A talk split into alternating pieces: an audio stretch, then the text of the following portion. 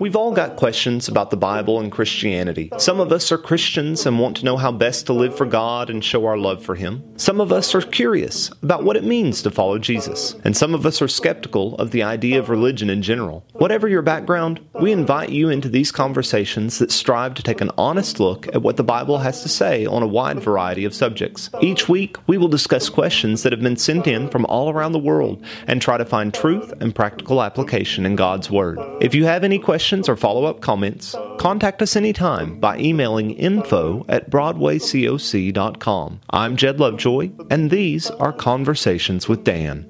All right, hello everybody, and welcome to another one of our conversations here with Dan.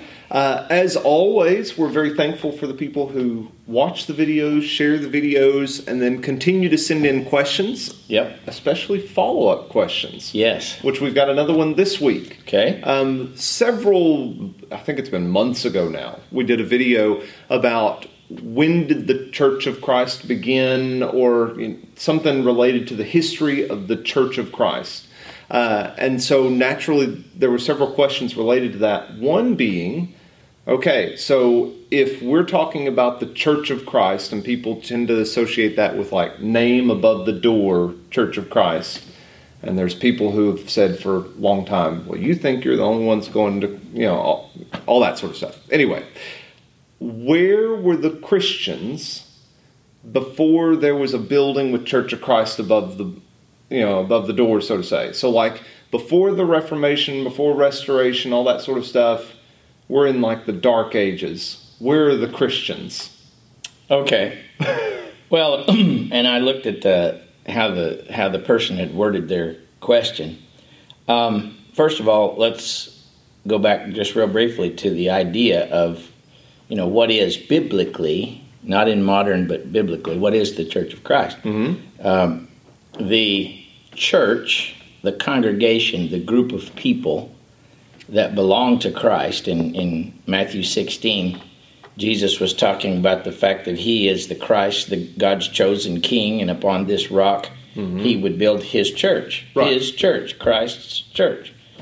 So the church of Christ is Christ's group of people founded on the principle that Jesus is indeed our king, our master, our ruler, our Lord. Sure. In the Pentecost sermon, the conclusion of that sermon was let all the house of Israel know for sure that God has made this Jesus, whom you crucified, both Lord and Christ. Jesus is our king. He is our master. He is our ruler. Mm-hmm. Based on that, they ask, well, then what are we supposed to do? What does he want us to do?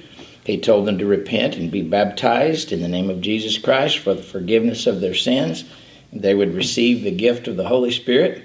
Those that gladly received that message, Acts 2.41, were baptized and there were added to their number that day about 3,000 souls. Those people became Christ's church. Okay. And so, as, so from the beginning, we're talking about just people following and submitting to Christ. Yes. As the fulfillment of God's plan.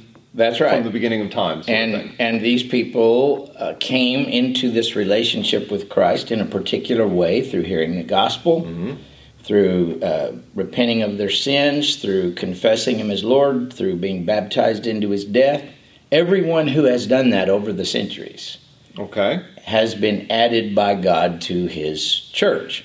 And in the book of Acts, you see that the church spread in all different places. Now, after the time of the New Testament, by the way, in the New Testament, the church is officially called uh, the, the churches, the congregation, the churches of Christ, Romans 16 uh, 16. It's called the Church of God in 1 Corinthians 1, verse 2. Mm-hmm. Um, that's a real good one. The Church of God, which is in Corinth, to all them who are sanctified in Christ Jesus, called saints. Mm.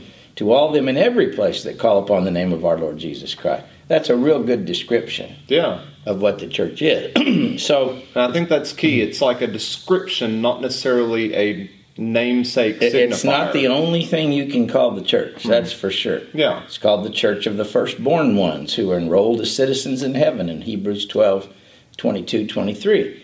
So that group of people that was established by Jesus and his apostles has continued in one way or another throughout history after the time of the New Testament, if you're reading in the early church fathers in the first two or three centuries, you'll often find them referring to Christ's church or to the church of Christ or to the church of God.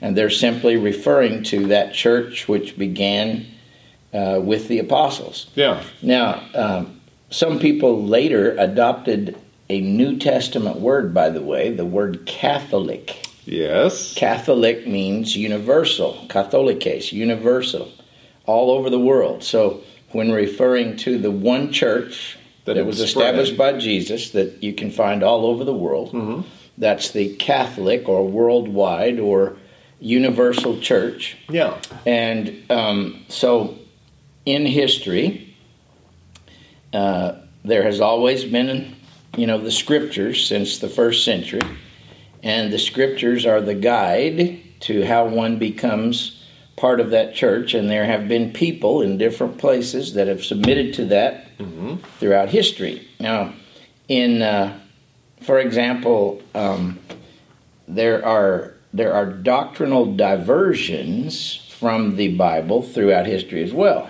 Sure. Uh, there were the arising of sprinkling instead of baptism, the the uh, supposed uh, induction of infants into the church who couldn't understand the gospel or repent of sins or be, you know, choose to acknowledge Jesus as Lord. That that's not New Testament. There are many of these different things. Mm-hmm. But over the years, there were different people who tried to get back to the Bible and do just what the Bible says, and we're confident that those people were members of God's church. Yeah. For example, Okay.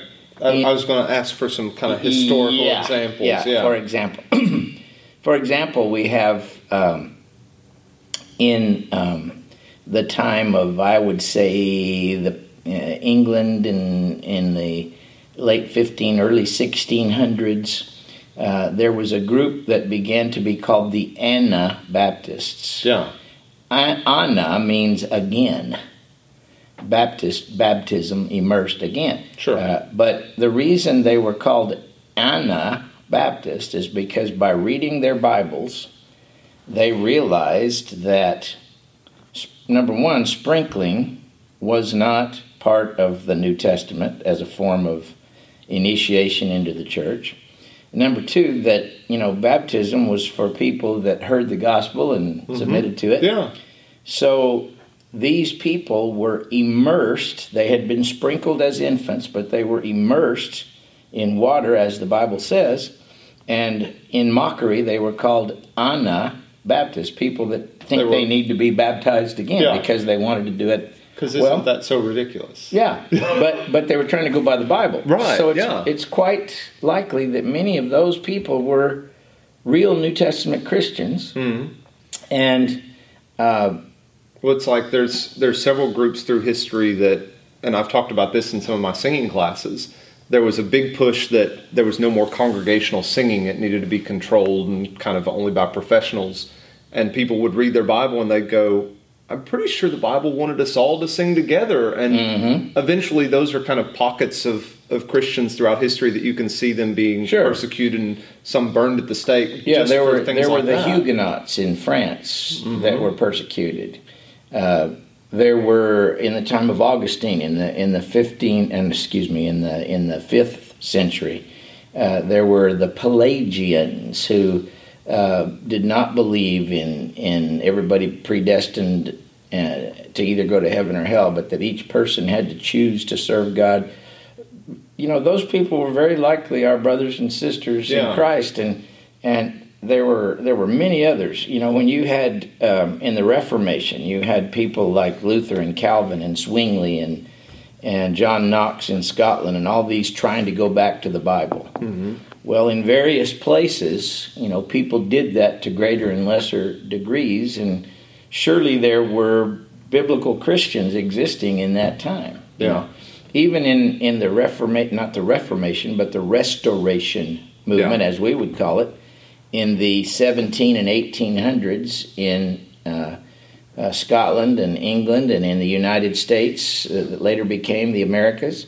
Um, Alexander and Thomas Campbell, John Scott, uh, Barton W. Stone, all these guys, um, they were trying to go back to the Bible, and they often used different terms than we did. Mm. Uh, I have uh, an original uh, edition of uh, the Millennial Harbinger and okay. Uh, of Alexander Campbell, and uh, in this, you know, and in his other works, he wrote another work called The Christian Baptist.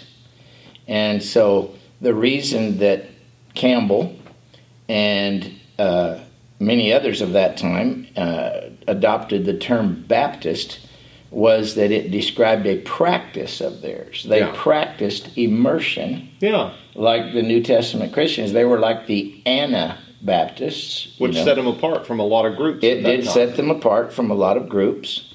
And so they weren't thinking of of that as the name of the church. They were thinking that as an identifier of their practice hmm. at that time. So so kind of throughout history, we're not going to say that we can just pick and choose and say these are definitely where the Christians were, these are definitely the people going to heaven but there's always going to be that thread of people were trying to do their best to follow what was being preached out of the Bible rather than just the right. tradition and, of a particular. And God's going to sort all that out as He is today, going to yeah. sort all that out. Because, like we've said before, just because you have a certain name above the door doesn't mean that you're necessarily doing it right, and exactly. it doesn't necessarily mean you're doing it wrong. Right. And of course, um, you know, history is is the record that some people have left for what's going on. Mm. But there were there were people in different places around the world throughout history that were very much in fellowship with God's word and very much trying to do what God's word said. Yeah. And uh, God said Himself that His word would remain forever. So wherever the seed of the kingdom is, when you plant that seed, you get the kingdom plant. See, and so yeah. Uh, if it's built on Jesus Christ and the Word, and it's faithful to this, then they're Christians.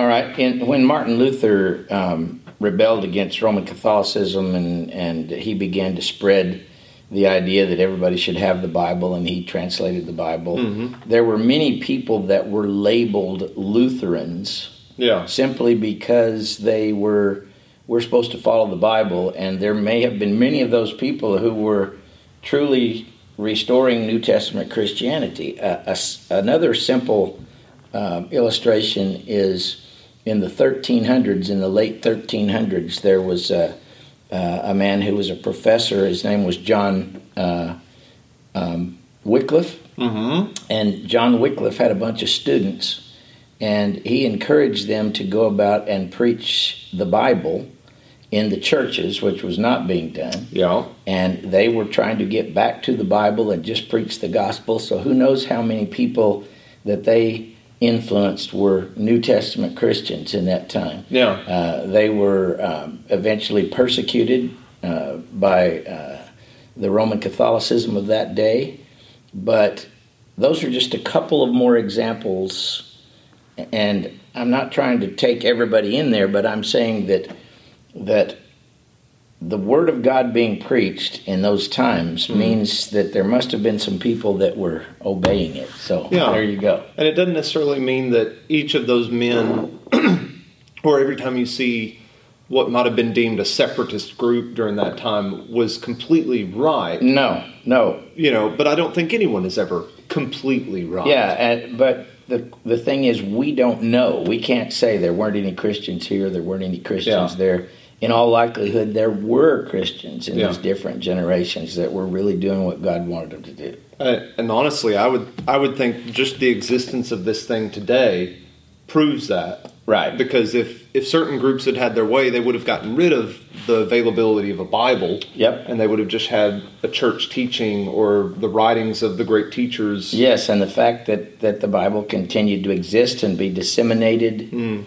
uh, was. Uh, that yeah. was part of the plan. Yeah, so. it just encourages everyone to continue to study as they should. So I think that gives uh, the statement you made about God's going to sort it out in the end. That's exactly right. I think is the big thing for us because we do get tied up sometimes trying to make that determination, and we're we got to choose it now and say right or wrong. But if we're following this, we trust in God's grace and mercy and That's right. all those th- now, different things. Now, we're not saying at all you can do anything you want to, whether it's biblical or not, and God's going to hold you in His No. grace. No, sir.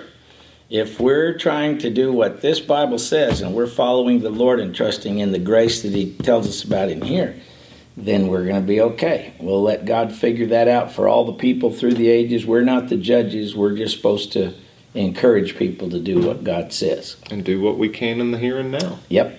So there we go. Hopefully that kind of piques your interest a bit, maybe makes you dive into church history and history in general, and then again back into the Bible. Yep. So y'all have a great week. We'll see you again next time. Bye.